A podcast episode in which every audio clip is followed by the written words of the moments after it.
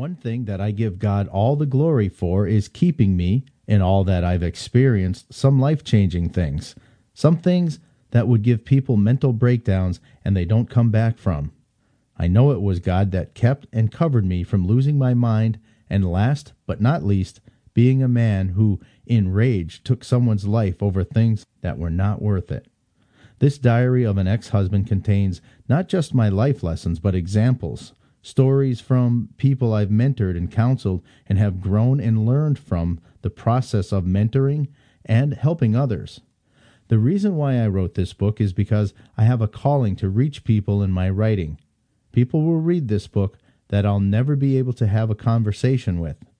This book will take legs and go into the homes, the minds, the hearts, and the lives of people I may never be able to touch personally. Yet through this work, my message will be given to a people hurting and searching for answers to concerns that are ripping their lives to shreds. Early on, I learned to appreciate the gift of writing. From my tender years of life, seven years old, and straight into my teens, I learned to use the art of writing and expressing myself with the pen to dump feelings that I could not control, feelings I had no outlet for. Tell the stories that I was unable to tell anyone else. The problem here is that the story I'm telling, many people do not want to hear, some for positive reasons, and others just for the sake of saying they know something personal about your life. No matter why you have this book in your hands, your understanding will be transformed. You will be able to walk away with healthy tactics to a life changing situation that will both help you to get out and heal, but also to move on. If I do nothing else with my work in this book, I want every man to walk away knowing that you can move on with life. It doesn't matter if you're at fault for the divorce or you were one that just never saw it coming. The truth is, it's over now. You can heal, be empowered to heal, and overcome by knowing you're not alone in the battle. Others have faced some hard roads just like you and are transforming their lives through their experiences, and so can you. I did my best in this book to not compromise the integrity of people. I've altered the names of people in this book but all stories related to marriages and the people in this book are real and not made up. I am excited for every reader. I'm sure this is one book that you will share with every married, single, divorced, and engaged man that you know. Take this journey with me into life lessons from a sensitive place in my life and in the lives of people willing to share their stories with me.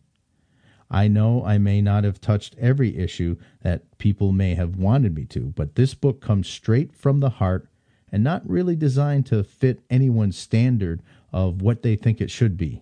When something comes from the heart, it is an expression that the author puts out and looks at as a masterpiece, even if no one else sees it in that light. I'm sure by the end of these pages you'll agree that this book was well worth taking the chance at being myself and delivering the message the way Michael needed to tell it. Enjoy. Chapter 1 Diary of an Ex Husband. If I failed at anything, it was not love. I opened my heart and I tried. You can't love a person who has not learned to love themselves. Michael McCain. It started when I hung up the phone. A very good friend of mine that I had not talked to for some time called me, and he was sharing with me some of his experiences of the past two and a half years that I could not imagine would be so. See, just like me, we were young men growing up with a passion for life that a lot of young men our age didn't have. We were goal driven and family oriented young men, but very mature. It was often said that myself and some of my associates and friends were beyond our years. That night, I must have talked with my friend Robert and encouraged him out of a deep place. See, we were both married at a young age, both owned our own businesses, and had lots of influence in our community, but were married to women who were not ready. Not ready, I learned in my young age that the success of a marriage really has nothing to do with age. People young and old get married and end in divorce. Some people wanted to say that it was our young age and being inexperienced at life that left us unprepared.